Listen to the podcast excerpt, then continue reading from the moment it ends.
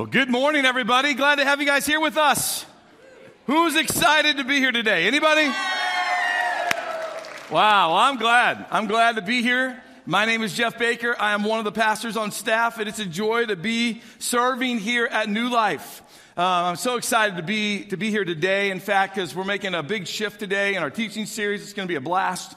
Um, I also want to say hello to all those that are worshiping with us down in the venue today, and all the guests that might be with us there, as well as what inc- the incredible things God's doing out in the North Platte campus. And I want to say hello to all of you as well. So, if you're new with us today, we are one church in multiple locations. Um, we actually have three different venues where people worship at 1045 at the exact same time. Um, so that might be why, um, why, that was why I was actually greeting them, excuse me, down in the gym as well as down in North Platte. So uh, it's kind of unique. Uh, it's some amazing technology that we have, and we're continuing to uh, pray about and look at how God might want to expand our church into even other locations in the future as, uh, as God deems necessary. So, anyways, we're just trying to be faithful with what God's given us and grow, grow what we have. So, thank you for coming. Glad you guys are, glad you guys are here. Um, and we're going to get started today. First thing I want to draw your attention to, really quick, though, is uh, a marriage seminar that we've got coming up on May 28th. Now, you probably heard about it in all the venues at the announcement time, but what I want you to know is the people that are coming are dear friends of mine. They are close friends of mine, Walt and Melba Hooker. Um, they're pastors from Bellevue Christian Center. Uh, I've probably known them since 91 or 92. They've been longtime friends of mine, and I would have them fill this pulpit here at New Life on any given Sunday. It's that caliber of person. So I definitely want you to come, all right? Uh, come join it, hang out with us. You do realize, right, that uh, a marriage seminar, this one day type of a thing, it's not for marriages that are screwed up. Oh, it can help marriages that have problems, but it's, a, it's about investing into your marriage. If you feel like your marriage is healthy, then go and invest into it because that's how you keep a healthy marriage. You keep a healthy marriage by investing into it. This is one way that, uh, that you can do that. Um, another thing that we've got coming up is Easter. Easter is going to be the first Sunday in April. Man, I'm so excited about it. It's going to be a blast. Putting together a, a smoking good so, a sermon, all right? I mean, I think you can say it that way, all right? Really cool. It's going to be awesome about the, about the cross, but I need your help with it, okay? Are you ready? I need your help. I need you to get crafty, all right? I need you some of you men to get, you know, get your weld happening, right? And get your wood out and get your power tools out. I need a bunch of crosses, small crosses, like 20 inches tall is the maximum height. They can be shorter than that. But I want each cross to represent your spiritual journey. What would your, if you had to build a cross to represent your spiritual journey, what would it look like? Would it be nice and smooth? Would it be multiple colors? Would it be made out of metal and be really rough with a bunch of spurs coming off of it? Um, would it have? Would it be a cross that's riddled with holes? I mean, what would your cross look like? Would it would it be spray painted gold? You know, would it be black? What would your cross look like if it was going to represent your spiritual journey? And I want you to build one. Now, I, not everybody. That's too many people, but I want those of you that would help me do this to build one. Um, and what we're going to do is we're going to put them on the on the on the stage here in the main auditorium down in the venue as well as in North Platte. So this goes for all three venues. Whichever venue you attend is where your cross will go. We're going to put that cross on the stage, and it's going to sit up here with me during the entire sermon. All these different crosses, all these different looks, they represent all these different types of spiritual journeys. At the end of the, uh, the morning on Easter, in all of our venues, we're going to invite people that want to follow Christ to come down to the front. We want to pray for them. And as we pray for them, um, what we're going to be doing is we're going to, we're not publicly like from me up on the stage, but with some of our people that are praying with those that have come that day, they're going to pick out one of the crosses that they feel best represents that person. And they're going to give it to them so that, that that person can walk out of here with this tangible item to be reminded of this commitment that they've made to Christ. So I need, I need your help. Build a cross. Can't be, it can't be taller than 20 inches. It can be shorter than 20 inches. And it needs to kind of reflect your spiritual journey so that maybe we can give it away to someone else and help them remember the commitment that they made to Christ this Easter. So if you're going to help me make one of these crosses, which I'm going to need a number of them, okay? So uh, don't think someone else is going to do it so you won't. No, just jump in and do it. But I want you to contact the church office or email me and let me know that you're going to be building a cross. And then I would really kind of like to know what you think your cross is going to kind of look like, okay? Um, and if you want to, you can even go on and explain why you think that cross is going to look that way. You can give as much or as little information as you want to. But please join with me as we endeavor to create uh, an environment on, on Sunday, on Easter Sunday, where people give their life to Jesus and they're radically transformed and changed. Amen? Okay, good. I need your help in all the venues. That goes for North Platte and the gym. So here's the deal. Today we're in Essentials and we're making a transition from the Old Testament to the New Testament. So this is your, if this is your first week with us, we've, we've gone through some of the top 50 readings in the Old Testament. We're getting ready to start this week to go through the top 50 Bible passages in the New Testament now. So if this is your first week, congratulations because you're, you're here at a perfect time. You're here when we're, we're driving into this new phase of this teaching series. So you can just jump in and join us and follow this thing out for these next number of weeks. For the next 10 weeks, we'll be preaching out of the New Testament as we look at these, you know, top readings of the New Testament, the essentials of the New Testament that you, you really have to kind of get to know. Uh, we're going to kind of process through uh, many of those together. So uh, jump in with us. The Bible readings are listed in your bulletin. You can go there. You can see, you know, where we're reading on Monday, Tuesday, Wednesday, Thursday. Just jump in and join us. It's going to be a blast. Today, I want to talk to you about faith to serve, though. It requires faith to serve God. All right? And I know that many times when we mention the word faith, we instantly also only think of the faith that's required to believe in God. But you do realize that faith is activated in a lot of different ways of life, right? I mean, you realize that it requires a faith to be somewhat adventurous, such as if you're going to do one of these things. If you're going to bungee jump, that requires some faith. Faith in the person who made the cord, faith in the person who hooked you up, you know, faith to believe that I am, am I overweight to do this? Because when I get to the bottom, you know, how many people have jumped on this thing? Because when, when it stretches out, I want to make sure it brings me back. So that's kind of crazy. Or, you know, even the faith that it takes to jump out of a perfectly good working airplane, right? And just believe that, you know, it's all going to be okay. And we're going to jump out of this thing and that parachute's going to open, right? So who packed it? Which one of you packed it, right? Uh, how many times have you packed it? How many times have you done this? I mean, you're gonna, it's gonna, you're gonna ask some questions, but pretty soon it's gonna come to the moment where you just gotta bail out of the plane. So faith is used in ways of adventure and, you know, getting you kind of out the door of a plane or into a moment where maybe you wouldn't put yourself naturally. But there's also misguided faith. And misguided faith can get people into some very harmful, dangerous positions, such as the misguided faith of following a cult leader you know, to where everyone commits suicide. That's misguided faith. It does require, by the way, a lot of faith to believe what that person's saying is true, although it's just misguided. Or what about this? The faith to believe that we came from absolutely nothing. I know you thought it was, I know you thought that we didn't have the right picture up there, but we have the right picture. The faith to believe that everything that we have and all that we experience and everything you feel, touch, and see came from this. That requires a lot of faith to come up with that kind of understanding or to have that type of belief. I see that as misguided faith based on God's word. But then there's the faith in God, the faith that gives you hope, the hope that there is life after this. That even when you face death itself, there is life beyond this because of the power of the cross and of God's word. And then, last but not least, the faith to put your life into the hands of Jesus. Wow. All of those things require faith. Obviously, the faith we're talking about today is a faith in the sovereign God, a faith in a holy God a faith in a God that can do all things. We're talking about that kind of faith, but you do realize today that faith always causes you to be someone that you could never be without faith. Faith will cause you in an adventure sense to do things you would never do. Faith would cause you in a misguided thing, in a way, to believe things you would never believe. But faith in God will also cause you to become someone that you never could be without it.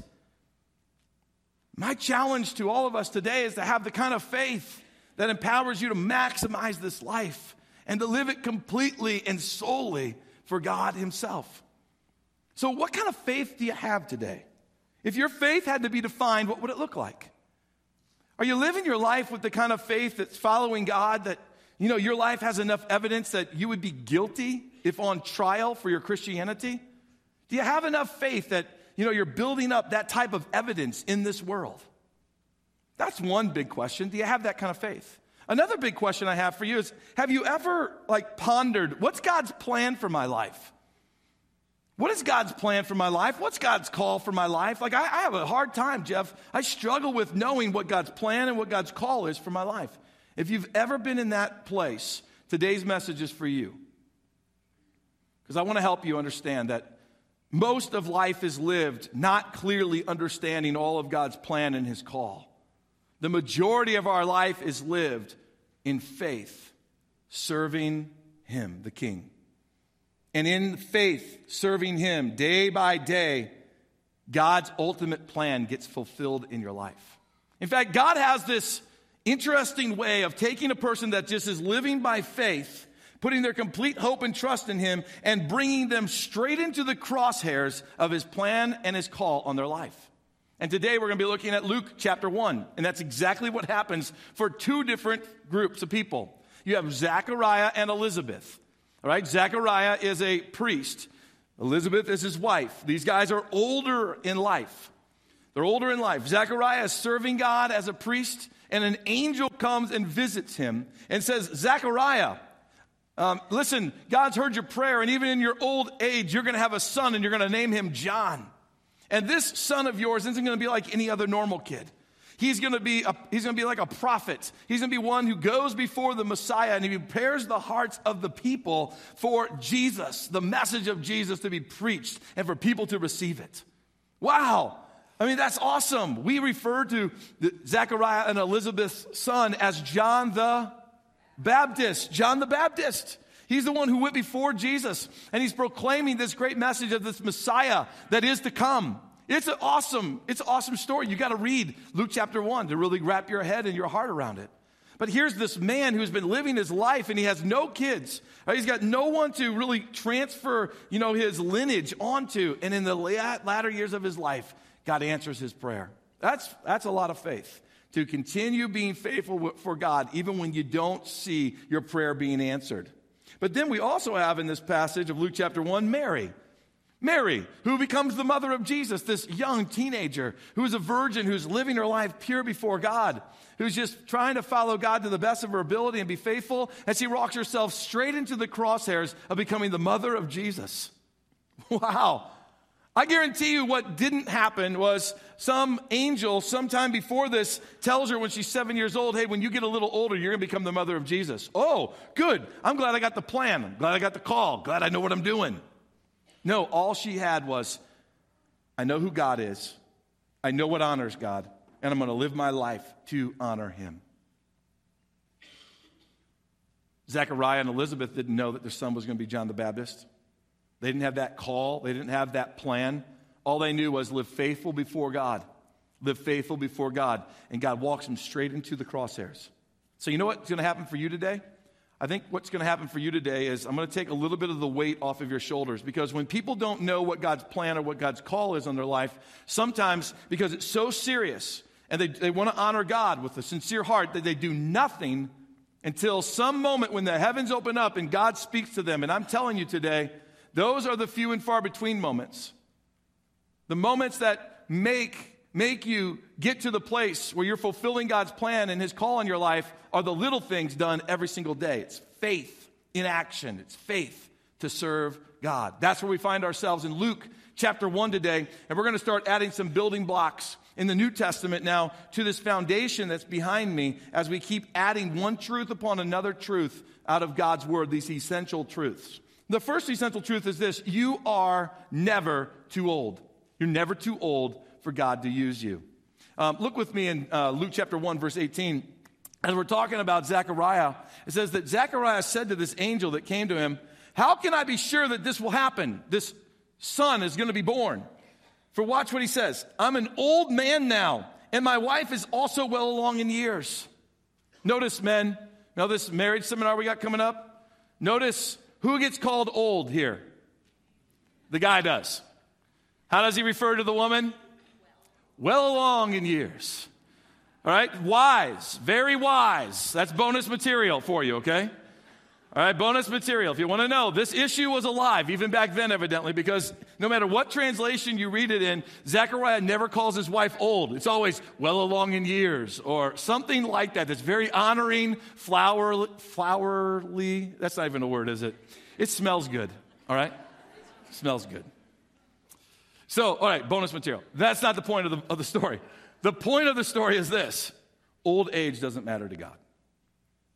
Doesn't matter how old you are, right? It doesn't matter how many, how many seconds is now off of your ability to run the 40. Um, it doesn't matter how many weights you've had to drop the bench press. It doesn't matter whether your push ups now have gone to, you have to do them from your knees to get them done.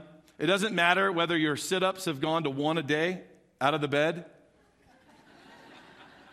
or it slipped to two or three with additional naps in the afternoon. It doesn't matter you're never too old. You never work your way out of God's plan by age. The only way that happens is by working your way off of this earth into God's kingdom. And that's going to happen in a moment where you and me slip into the, into the grip of death and we move on into a better life to be with God.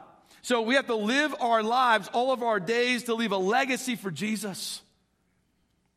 So listen to me, young and old. Live your life to leave a legacy for Jesus. That's why we have this ministry called Legacy. It's for those that are 60, 65, and older. It's designed to help you leave a legacy for Christ.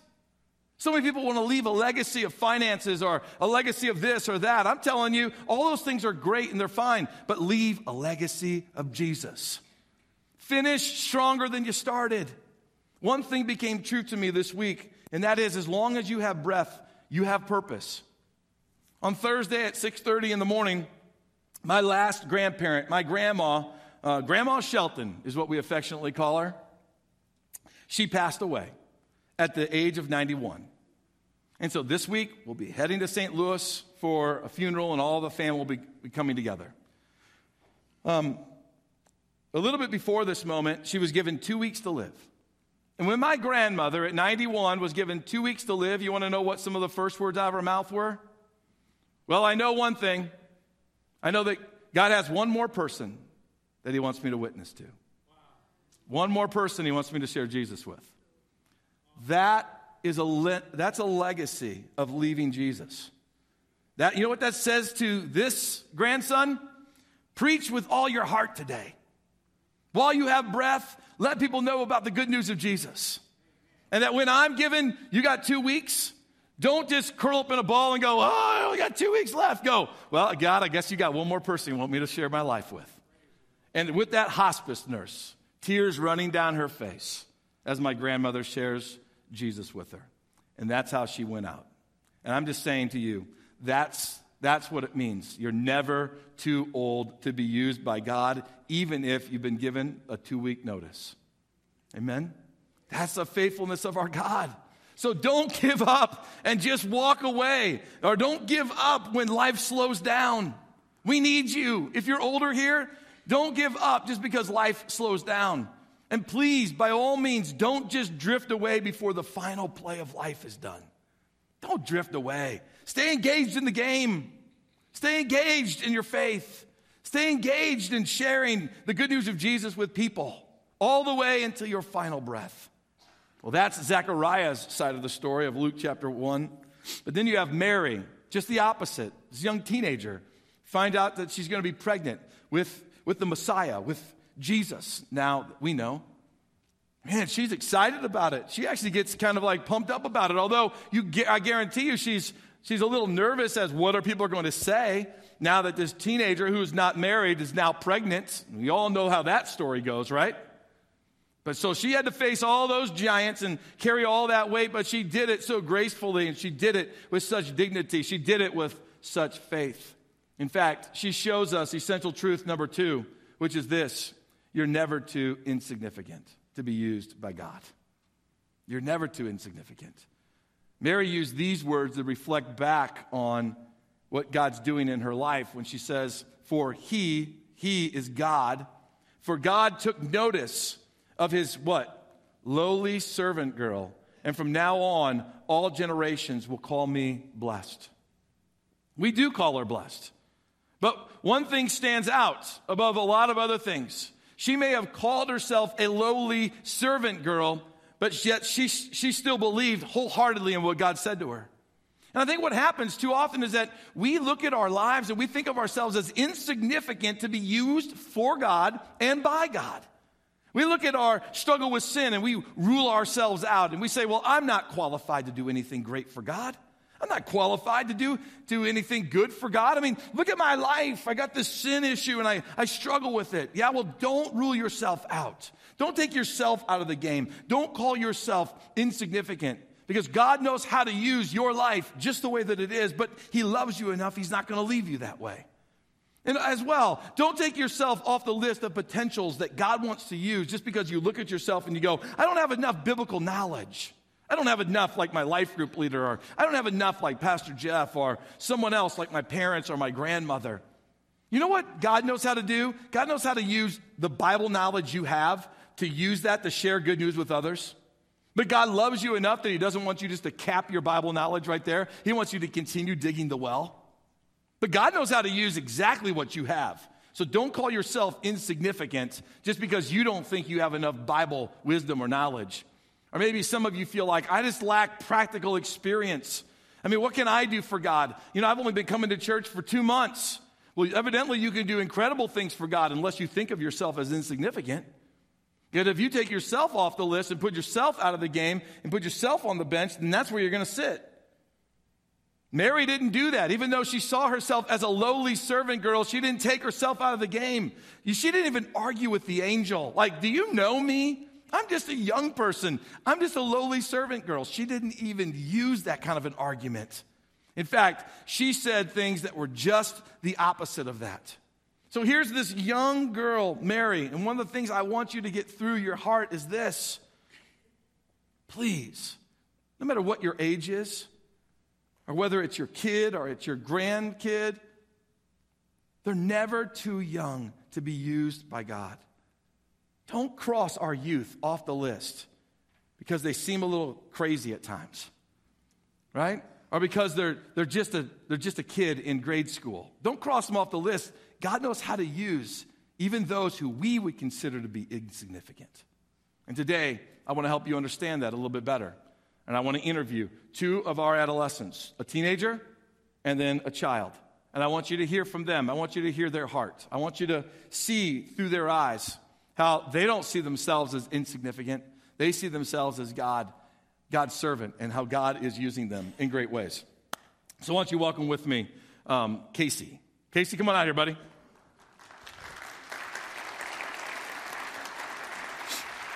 Here's your mic, man. Thank you. um, hey, listen, tell, tell us a little about yourself. Like, uh, first off, how old are you? How uh, long have you lived around here? Where'd you come from? I'm 16 years old. I moved here from Corpus Christi, and I've been here since about the end of last summer. Right on, right on. So, I mean, do you like this place? Oh yeah, I love it. Kearney's cool. It's a little bit smaller than what I'm used to, but it's yeah. pretty awesome. Okay, so let's get let's get to it here. All right. Um, I asked you to come and just describe for us how important a relationship with Jesus is to you. So you're 16 years old. Help us understand. And through that camera right there is all of North Platte you know, all of the venue and people that will watch this for the rest of your life. So, no pressure. You look at this crowd, you look at this crowd, and you can basically double this crowd that's out there, all right? Right on. All right, so how important is your relationship with God? Oh my gosh, it's so important. Um, in two words, to basically describe my relationship with God, it'd be uh, totally dependent because everything I do, I just base my relationship with God, and, and that's how I do everything. That's how I overcome things like my struggles, my temptations, and and my conflicts, you know? It's all about my relationship with God and where I stand. So. Wow. Now, you ever take any heat for that? Yeah, quite a bit. Sometimes it's it's hard to like fit in with people that are like doing stuff in high school, like drinking and things like that. But sure, sure. But you're maintaining the course. Heck yeah, it's all about Jesus, right? all right, all right. That's good. That's good. So obviously, I think I know that you're passionate for God. If we let you preach up here, which maybe that will happen one day, um, these people would understand more about how passionate you are for God. I think what I want to ask you is how do you continue to fuel that passion for God? That's an easy one. Um, basically, what fuels my passion for God is when I go to church and I invite my friends and I see their lives just radically changed. When, when, um, when they see the hope and, and just the joy and the love of God and just having that in their lives, it's just so amazing and it just makes me want to go crazy for God, you know? Uh, that's awesome. So it's not just about what God's doing in you, it's what you see God doing through you, even impacting others. Heck yeah. Right, right. Yeah, right on. I like that. So tell me this then how else do you see God using your life then in ministry, whether it's now or it's in the future? Um, okay, so basically now I'm a I have a leadership position downstairs in the youth ministry on Wednesdays, and that's awesome. That's I'm a smart lucky. youth pastor, by the way.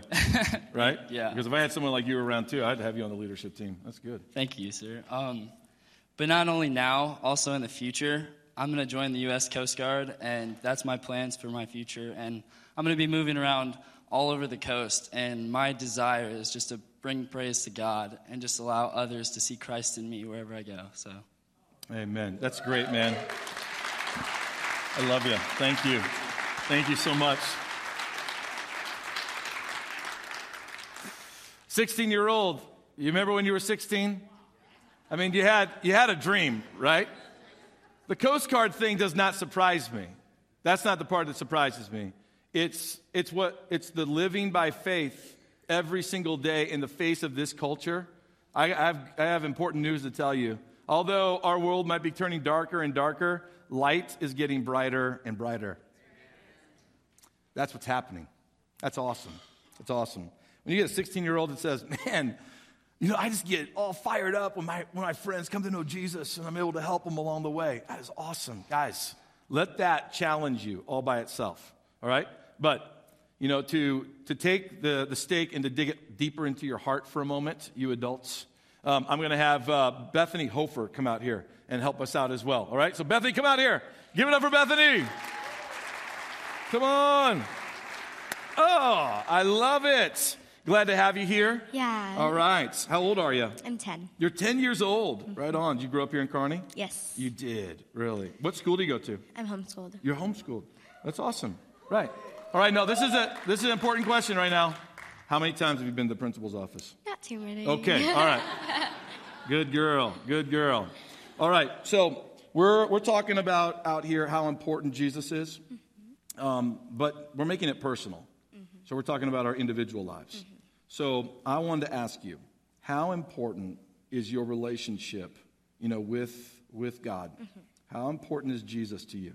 I would say he's very important to me because he's my best friend. And about a month ago, Pastor Eric preached a sermon about renewing our hearts and making them clean. And I really think that God was just touching my heart and telling me, come clean. And so um, at the end, my mom and me went up to the altar and prayed together. So it was Wow. really meaningful. That was a special moment, huh? Yeah. What did that really mean to you? It told me I need to be clean, and I know I've stumbled, hmm. but he's very important to me. Yeah, yeah, and that His grace. He covers mm-hmm. that kind of stuff, right? So I know one thing about you. I mean, you are definitely not shy, right? and we've seen you up here on this stage at different times, and you can act like no other, all right? and in some ways, I'm a little jealous about that. All right, but beyond those things, I know this that you, that you really are passionate for Jesus, mm-hmm. right? Yeah. What what keeps you passionate for Jesus? Well, he gives me joy, especially when I'm playing the piano and singing for him, because he's given me this magnificent gift. Mm, right. Yeah, So you'll sometimes just what? You'll play the piano and just mm-hmm. sing and yeah, just spend time in personal worship with him? yeah. Wow. That's cool. Mm-hmm. That's cool. so what about so we're dealing with this faith, right? Faith in God. And how it's re, faith is required to serve God. So in what ways are you serving God? Like in what ways do you see yourself involved in ministry right now, even at this young age? Yeah. I'm involved in a group called Exalt, where we lead children's worship. And I think that that could be a really good stepping stone for leading high school worship. And so um, I think that I'm going to do that. But Yeah, so the exalt. yeah, The I also help my mom put on funerals and things like that. And I think that that too. Yeah, so serving people mm-hmm. and preparing yourself, and just you're working on this Exalt team so that God can keep preparing you for everything He wants to do in your future, Yeah. right? And you're having a lot of fun with that? Yes. All right.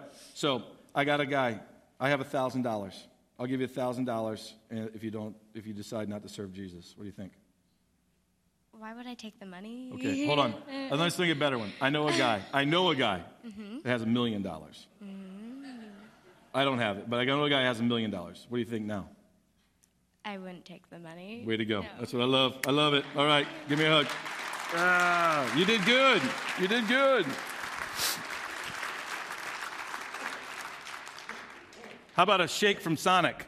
All right. Okay. Just joking. I digressed. Um, yeah, my bad. Two, two young people, man, from, from the, those who are going to be leading the church in the future. Teenager and just a, a young girl, passionate for God. Just, they don't even know what the future holds. I mean, from our, our age right then to where we are now, life has taken so many twists and turns, right? See, that's why I'm coming back to it's about the simple faith steps. It's about taking one step after another. That's how you get led right into the crosshairs of what God wants for your life. And it, you never get too old to do that. And you're never too insignificant for God to use you in that way. It's about you and me taking the simple steps of faith, which leads us smack dab right into the middle of the last essential truth, essential truth number three right here, adding it to the wall, which is this faith is required to serve God. I know the whole sermon title was Faith in Service, but faith is required.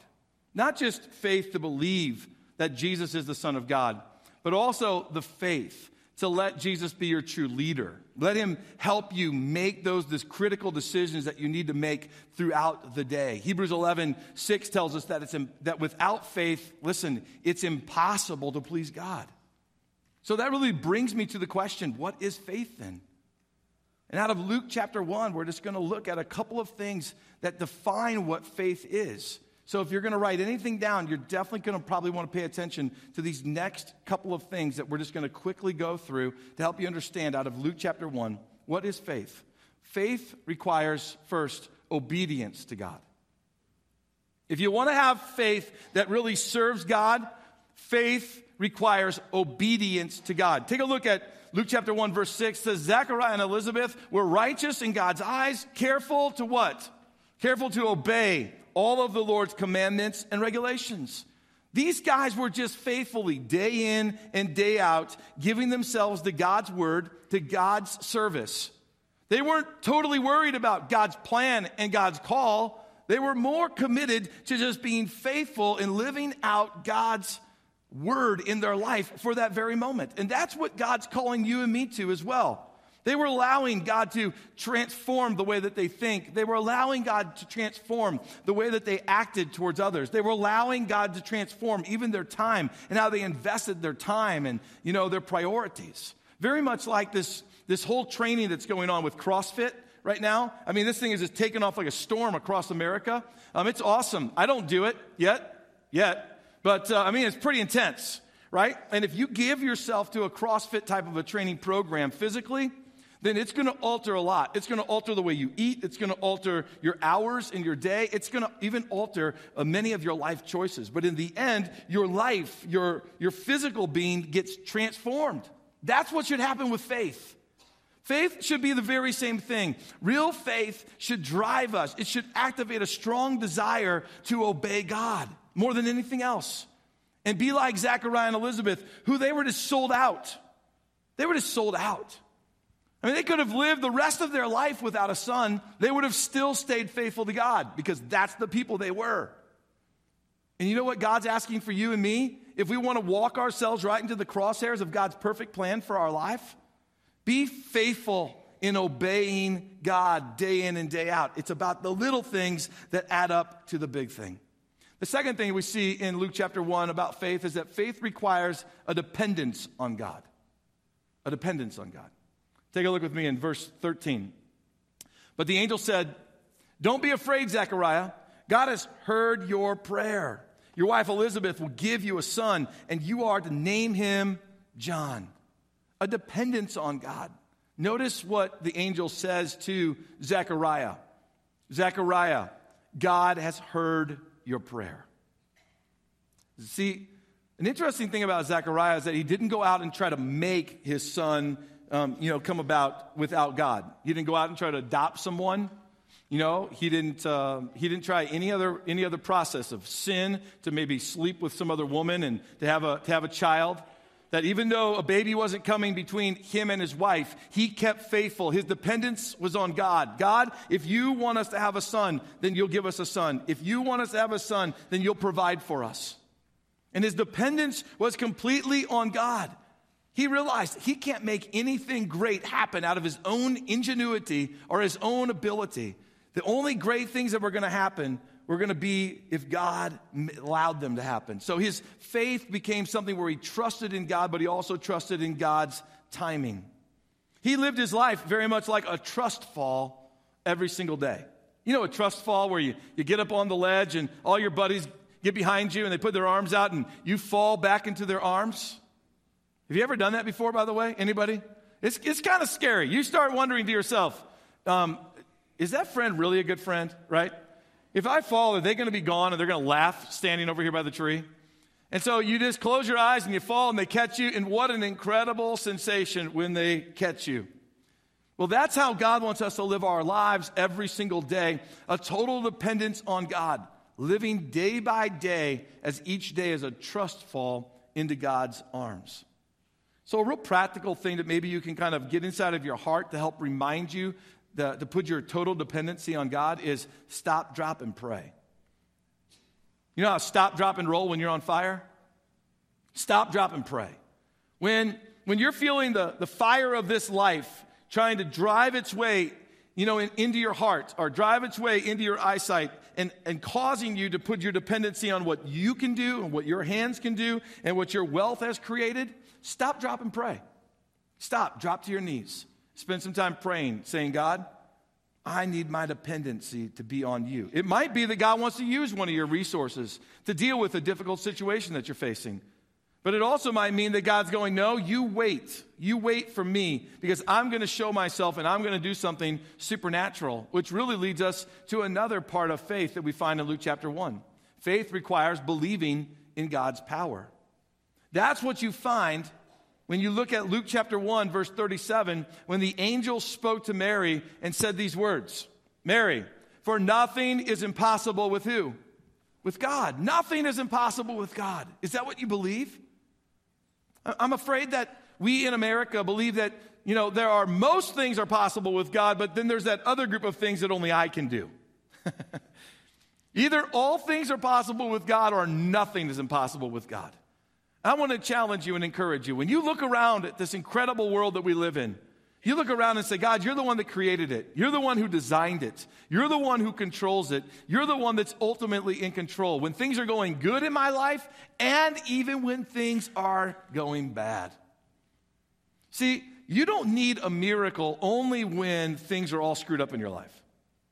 Well, that's when we want a miracle. Like, God, God, everything's everything's falling apart. You know, so and so's sick and everything's, oh man, God, I don't, I don't know what's going on. God, we need a miracle. That's when we typically come to God and say, God, we need a miracle when everything falls apart. But you do realize, right, that every single day you need a miracle. Every single day you need to, you need to have a, a point in the day where you're experiencing the power of God. Did you realize it's as easy as this? God, thank you for the miracle of that next breath that you gave me. God, thank you for the miracle of a beautiful, wonderful wife that you gave me. God, thank you for the miracle of the incredible grandchildren you've put in my life. It could be as easy as us recognizing that God is ultimately in control and His power is at work. You and I need to remind ourselves we don't just need miracles when life's screwed up, we need miracles every day. And when we live with that kind of an attitude, believing that God is ultimately the one that's total, totally in, in control and in power, that's the kind of faith that starts pleasing God. That's the kind of faith that causes you to walk right straight into the crosshairs of seeing God do some exceptional things in your life. The last one is this that faith requires committing to God's way. Requires committing to God's way. Take a look with me in verse 38. When Mary, after hearing the angel say to her, Mary, even as a, as a youth, you're going to become pregnant and you're going to give birth to the Messiah, Mary responds, I am what? The Lord's servant. May everything that you have said about me come true. Those are powerful words, guys. Profound words out of the mouth of a teenager. Just like some of the profound words we just heard out of these teenagers. They, it was spoken back then, even through the mouth of Mary. That, okay, you've called me to do this, you've put me in this spot, and you're telling me right now I, I basically, I have no choice. I've become pregnant. Okay, I'm in. I'm going for it. I'm, I'm gonna be, I'm gonna be the best mother to Jesus that I could ever be. I'm, I'm gonna give it all. I'm gonna sell out. I'm gonna go for it. It's very much similar to a moment where you're in a situation and you're talking with someone and you sense that your heart's beating and God's telling you, share your faith with that friend like, like uh, Cassie does. Casey does, excuse me. You know that? That moment where Casey was saying, I share my faith with my friends. Sorry about that, dude. I share my faith with my friends and, uh, and I get so excited about it. It's that moment where God puts you in that place and you share your faith with your friend. That's like Mary being put in that place where she finds out you're going to give birth to Jesus. I'm not trying to degrade the moment of this woman who gives birth to our Savior. I'm just trying to say that when God puts you in a situation and He says that He wants you to commit yourself to His ways, that's what He means. He might mean at times, open up your mouth and share your faith. That's the most bold thing you can do. That's the most faithful thing you can do right now. It might also mean praying with a friend, even if you're right there in the, in the aisleway of Hy-Vee. You don't have to be at church to do those things. It might be meeting with a friend over coffee just to share spiritual wisdom with them. It might mean taking a passage of scripture and sharing it with a friend who needs godly wisdom right now. It also might mean giving financially when God gives you the opportunity. Just being in the place where God wants you, sensing what, what He wants you to do, and just acting at that very moment. Not trying to calculate it all and figure it all out. Just seizing the moment, committing to God's ways. There's a lot of people in, in the Bible that did this. Let me wrap up with this. Hebrews chapter 11, it's full of people who lived this very type of faith. They lived a faith, you know, that was committed. It was committed to, you know, follow God in every way. It was a faith that required obedience to God. It was a faith that required dependence on God. It was a faith that believed in God's power. And it was a faith that was committed to God's ways. And in Hebrews chapter 11, it talks about by faith, Abel offered God a great sacrifice. That by faith, Enoch at, at one point was taken up to even be with God in heaven. That by faith, Noah was warned about things not yet seen.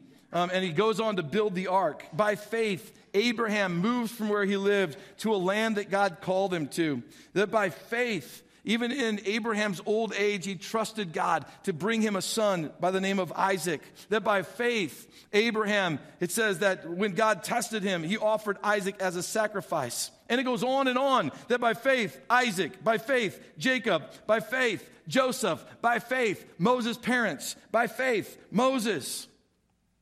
And it even goes on to say other things like by faith, the people of Israel passed through the Red Sea. That by faith, the Israelites marched around the city of Jericho until the walls fell down. And then all of a sudden, by faith, the prostitute Rahab, hold on. It goes from these big name people to this whole group of people that marched around the city and went through the, the Red Sea to all of a sudden now a prostitute's listed in the list of people with great faith. The prostitute Rahab, because she welcomed the spies, was not killed when those who was not killed with those who were disobedient. And then all of a sudden, it starts saying, by the way, I don't have time to finish it. There's many two people to mention, the author of Hebrews is writing. And he goes, such as you know, Gideon and Samson and David and Samuel and on and on and on. He basically is saying this there's so many people that have lived by such great faith, I don't have enough time to mention them all. So let me ask you this question today Why can't your name be added to that list? If that list is somewhere in heaven and it's gone down to all those names, Hasn't there been Hasn't there been other names? Like maybe even my grandmother who gets added to that list? Or maybe a grandparent of yours that gets added to that list? Why can't your name be added to that list of people that are known for living with great faith? It's as simple as this being faithful to serve God in the small things ends up allowing your name to be one that's associated with great names. They got there one day at a time, guys. They got there by being faithful in the small things, and that God did the great things in their life. Abraham didn't even know where he was moving to when God called him to move, but he did it anyways. See, you don't always know the plan, you don't always get the clear call. But one thing I, I'm guarantee you that you will get, you will get this. You will walk yourself right into the crosshairs of God's perfect plan for your life if you just simply live by faith every day. The simple things, those four elements of faith that we talked about out of Luke chapter 1. So, in closing today, what element of faith is God asking you to submit your life to? Is it one where you just it's more about obedience right now? Then good, run after that today. Maybe it's out of committing to God's ways. Good, commit yourself to God's ways. Maybe it's a faith of trusting in God's power. Good, Put yourself in a place, keep trusting in God's power. Maybe it's just sheer dependence on God. Good. Whatever it is, you run after that today because that's going to that's going to walk you right into the crosshairs of putting yourself right in the perfect place to fulfill God's plan and God's purpose in your life. And so whatever it is the Holy Spirit's speaking to you today, I want you to use one of our altars at one of our venues just to come and submit your heart and say, God, this is where you're calling me. This is what I sense you're speaking to me. Help me to be that man or woman that lives that life. And use the altars because the altars are for the hungry. Why don't you stand and let's pray? Father, I thank you. I thank you so much that you are a faithful God, that you are a God of wisdom, you are a God of power. Lord, you do want to transform our lives day after day after day. And Lord, I'm blown away at the times when I consider how you desperately want to use us in profound ways. You want to use us to impact the world around us. May we be like Mary, who says, I'm just your servant. I might be a lowly servant, but I'm just a servant. Have your way in me. May we be like Zechariah and Elizabeth, that are able to trust you way into the, way into the elderly years of their life. May we trust you, uh, Lord, all the days of our lives. May we be a person that you look upon and you say, that's a person of faith. That's a person who puts their dependence in me. That's a person who allows me to have my way. That's a person who believes that all things are possible. That's a person who loves, loves me enough to obey me. Whatever that you are speaking to each of these people that are here today, God, may we be people that just simply say yes to you today. May we come, Lord, to the altar, the altar of the hungry, and kneel down and say, God, have your way in me. Have your way in me, God. In Jesus' name, amen.